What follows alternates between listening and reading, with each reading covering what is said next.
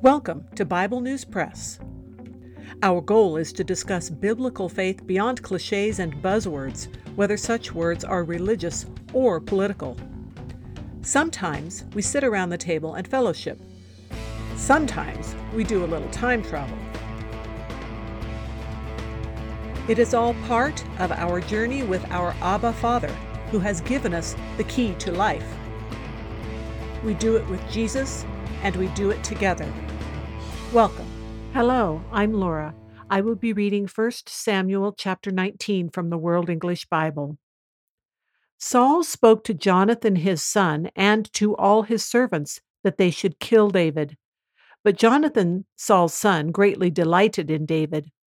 Jonathan told David, saying, "Saul, my father, seeks to kill you. Now, therefore, please take care of yourself in the morning and live in a secret place and hide yourself. I will go out and stand beside my father in the field where you are, and I will talk with my father about you. And if I see anything, I will tell you." Jonathan spoke good of David to Saul his father and said to him, "Don't let the king sin against his servant, against David, because he has not sinned against you, and because his works have been very good toward you. For he put his life in his hand and struck the Philistine, and Yahweh worked a great victory for all Israel. You saw it and rejoiced. Why then will you sin against innocent blood to kill David without a cause?" Saul listened to the voice of Jonathan, and Saul swore, "As Yahweh lives, he shall not be put to death." Jonathan called David, and Jonathan showed him all those things. Then Jonathan brought David to Saul, and he was in his presence as before. There was war again. David went out and fought with the Philistines and killed them with a great slaughter, and they fled before him.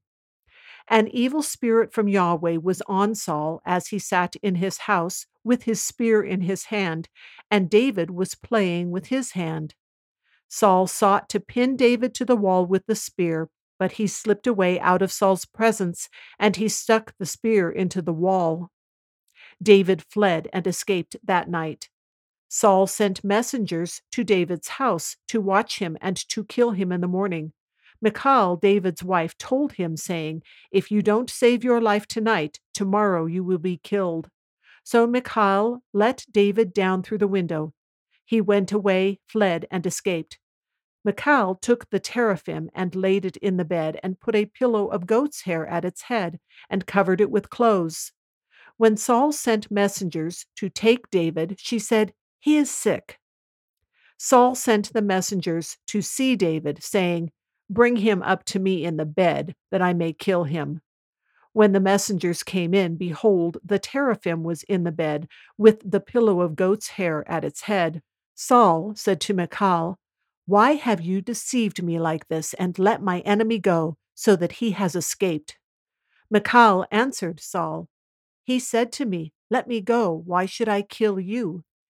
Now David fled and escaped and came to Samuel at Ramah and told him all that Saul had done to him. He and Samuel went and lived in Naioth. Saul was told, saying, "Behold, David is at Naioth in Ramah." Saul sent messengers to seize David, and when they saw the company of the prophets prophesying and Samuel standing as head over them, God's Spirit came on Saul's messengers, and they also prophesied. When Saul was told, he sent other messengers, and they also prophesied. Saul sent messengers again the third time, and they also prophesied. Then he also went to Ramah, and came to the great well that is in Seku, and he asked, "Where are Samuel and David?"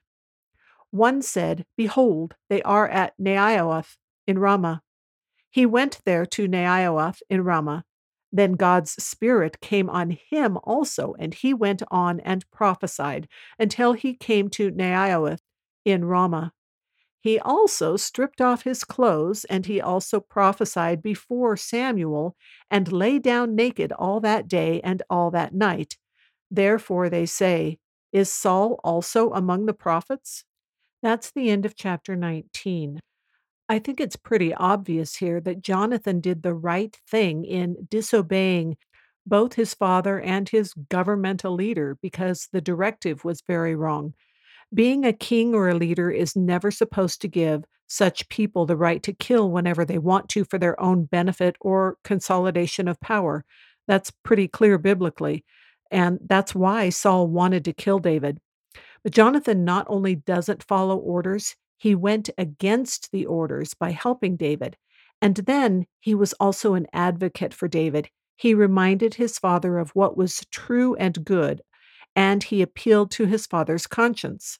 So that worked that time. There was a temporary reconciliation or truce until David was victorious in battle again. This time around, Saul is just infuriated. He's much more obvious and undeterred. He has totally given himself over to his passionate anger. Now, recall that David's wife is Saul's daughter, and she has apparently either heard things through the grapevine, heard or overheard something herself, or knows her father's temper far too well, because her warning to David is spot on. In this translation, it uses the word teraphim to describe what she put in the bed to pretend like David was there, and that might not make it clear that this means household idols. There seem to be some varied opinions about just what these household idols were. Uh, at the note at the bottom of the page in the World English Bible says that they might have been associated with deeds to property. There are three main places that I found where this same term shows up. One is in Genesis chapter thirty-one, where we find that Rachel has actually stolen her father's household idols, and he is pretty intent on getting them back, but she lies and he doesn't get them. But it doesn't really explain anything else there. Another place is in Judges, where we have the story of um, the household idols that are really set up to be worshipped. So that's pretty clear that that's wrong. That's the story we read in Judges chapter eighteen. And the last major one that I found is in Second Kings chapter twenty-three, uh, specifically verse twenty-four. And in this one, it makes it pretty clear that at least during this time period, that this was thought of as an abomination when King Josiah finds the book of the law and finds out all the things that Israel has been doing wrong. This is one of the things that he cleans up, he gets totally rid of. And so the implication there is that at least by the time of the Judges, people were already worshiping them in ways they shouldn't have been, and certainly by the time of King Josiah, these were being worshiped instead of God. So then you have David escaping to go to Samuel to get help, and Saul trying to get him. And three times, God's Holy Spirit intervenes to make it clear to Saul that he should not attempt this.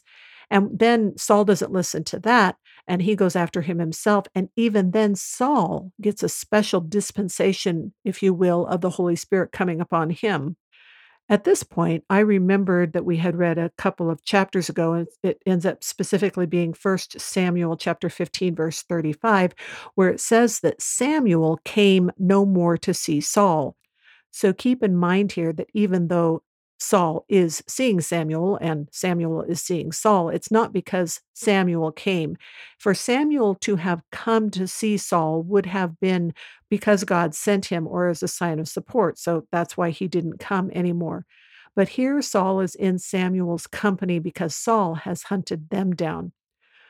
The Holy Spirit coming on Saul here seems to be an example that even people who don't believe in God, don't want to follow him, when the presence of God comes on them, becomes apparent to them, they cannot help but praise him. So what is Saul's reaction to that? He strips himself of his kingly clothes, which means he divested himself of rank and honor, which would be a totally appropriate response to God's presence. As far as the translation that says he was naked, uh, if you read David Guzik's commentary on this, he says the Hebrew word probably just means the outer clothing. And then when it uses the term he lay down, I don't think he was napping. I think he was prostrate the way you are in worship before the living God, whom Samuel represented. And then you have that same saying that we heard about earlier when Saul prophesied. From beginning to end, everyone seems to be surprised when Saul has any appearance of worshiping or following God. That's not a good sign. That's all for today. Thanks for listening. That is the Bible News Press segment for today, but not the end of our journey.